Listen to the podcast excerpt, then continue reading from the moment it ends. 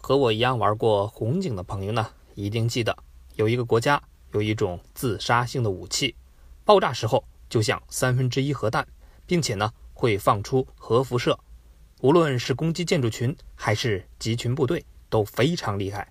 没错呢，它就是自爆卡车。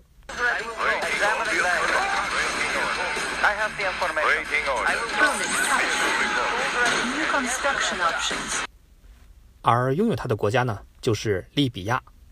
如果要论当今世界上哪个国家最强，美国称第二，就没有人敢当第一。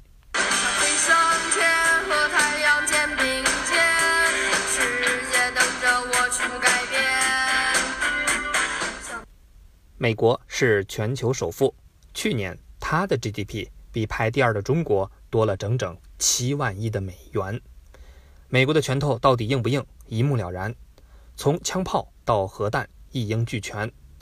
可美国在这春风得意的时候，地球另一边的非洲，有一个美国的私生子，却过着穷困战乱的生活。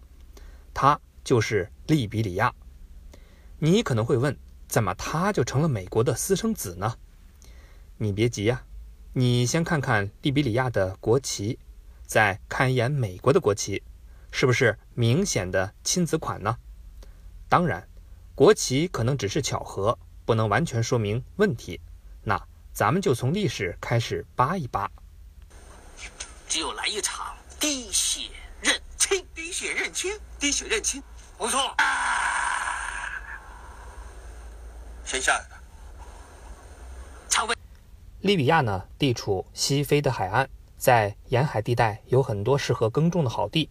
所以在一千多年前的古代，就有黑人部落迁到了这里生活。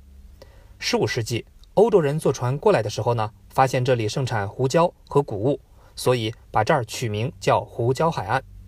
不过，欧洲人对胡椒没啥兴趣，他们比较中意身强力壮的黑人，感觉带回去干活正合适。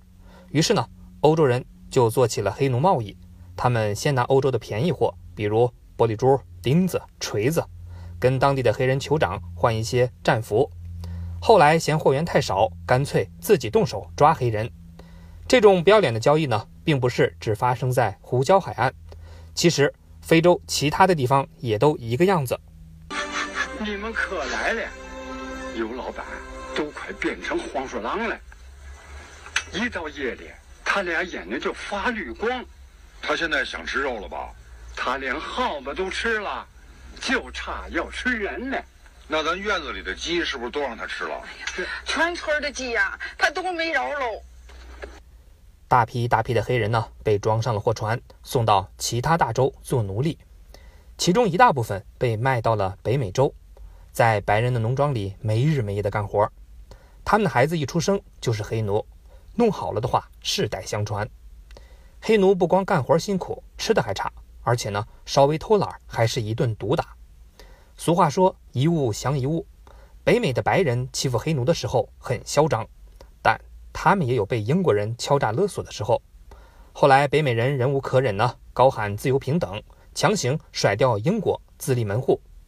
美国诞生的过程这里就不赘述了。美国建国以后呢，痛定思痛，推己及人，觉得当初压榨黑奴的行为真的太不要脸了。应该把自由还给他们。这群人呢，俗称废奴派，因为到处搞宣传，美国很多州废除了黑奴制，几十万的黑人获得自由。不过，虽然被解放了，但马上就失业了。如果他们要跑去求职，肯定会抢白人的饭碗。再加上这些黑奴都没读过书，白人很担心他们会犯罪闹事儿。于是呢，聪明人出招了。我传你变化之功。是让你在人前卖弄的吗，师傅？弟子知错了，望师傅恕罪。我也不加罪于你，你走吧。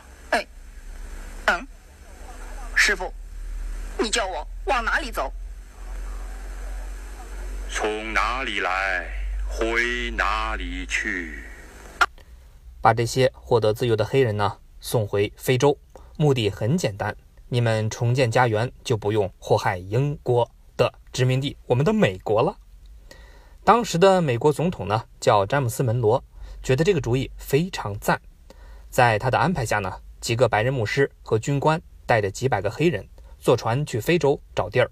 随后呢，他们就跑到了胡椒海岸，拿枪顶着当地黑人的脑门，说：“你爱我，你爱我。”用几瓶酒和一些破烂儿买下了一块地，打造了第一个黑人聚居地。虽然打着自由平等的名号，但从本质上来说，就是搞殖民侵略，只不过加害者和被加害者呢都是黑人罢了。但从美国来的黑人没有意识到这一点，他们呢按照拉丁文中的 “labor” 是自由这个单词，给这块殖民地取名叫利比里亚。第一个美国黑人聚居区则被命名为门罗维亚，也就是如今的首都，以此纪念支持他们搬家的门罗总统。与此同时，在另一边的美国，人们的思想呢又发生了变化。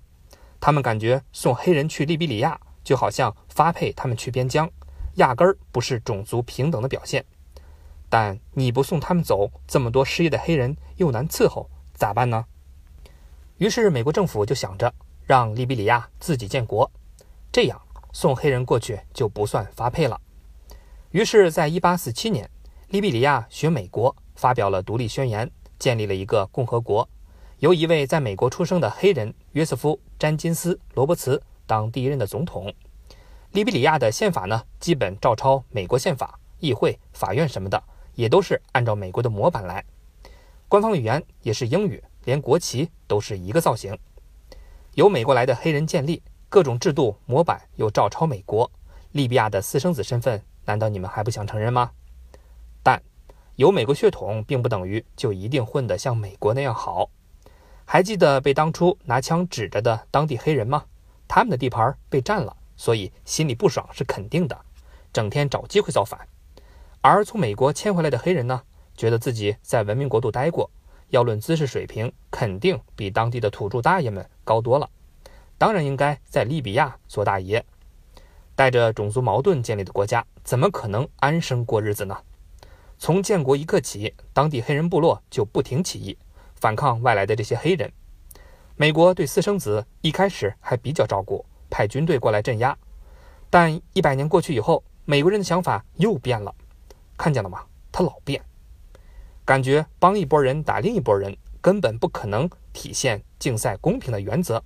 OK 呀，你俩打呀，我看。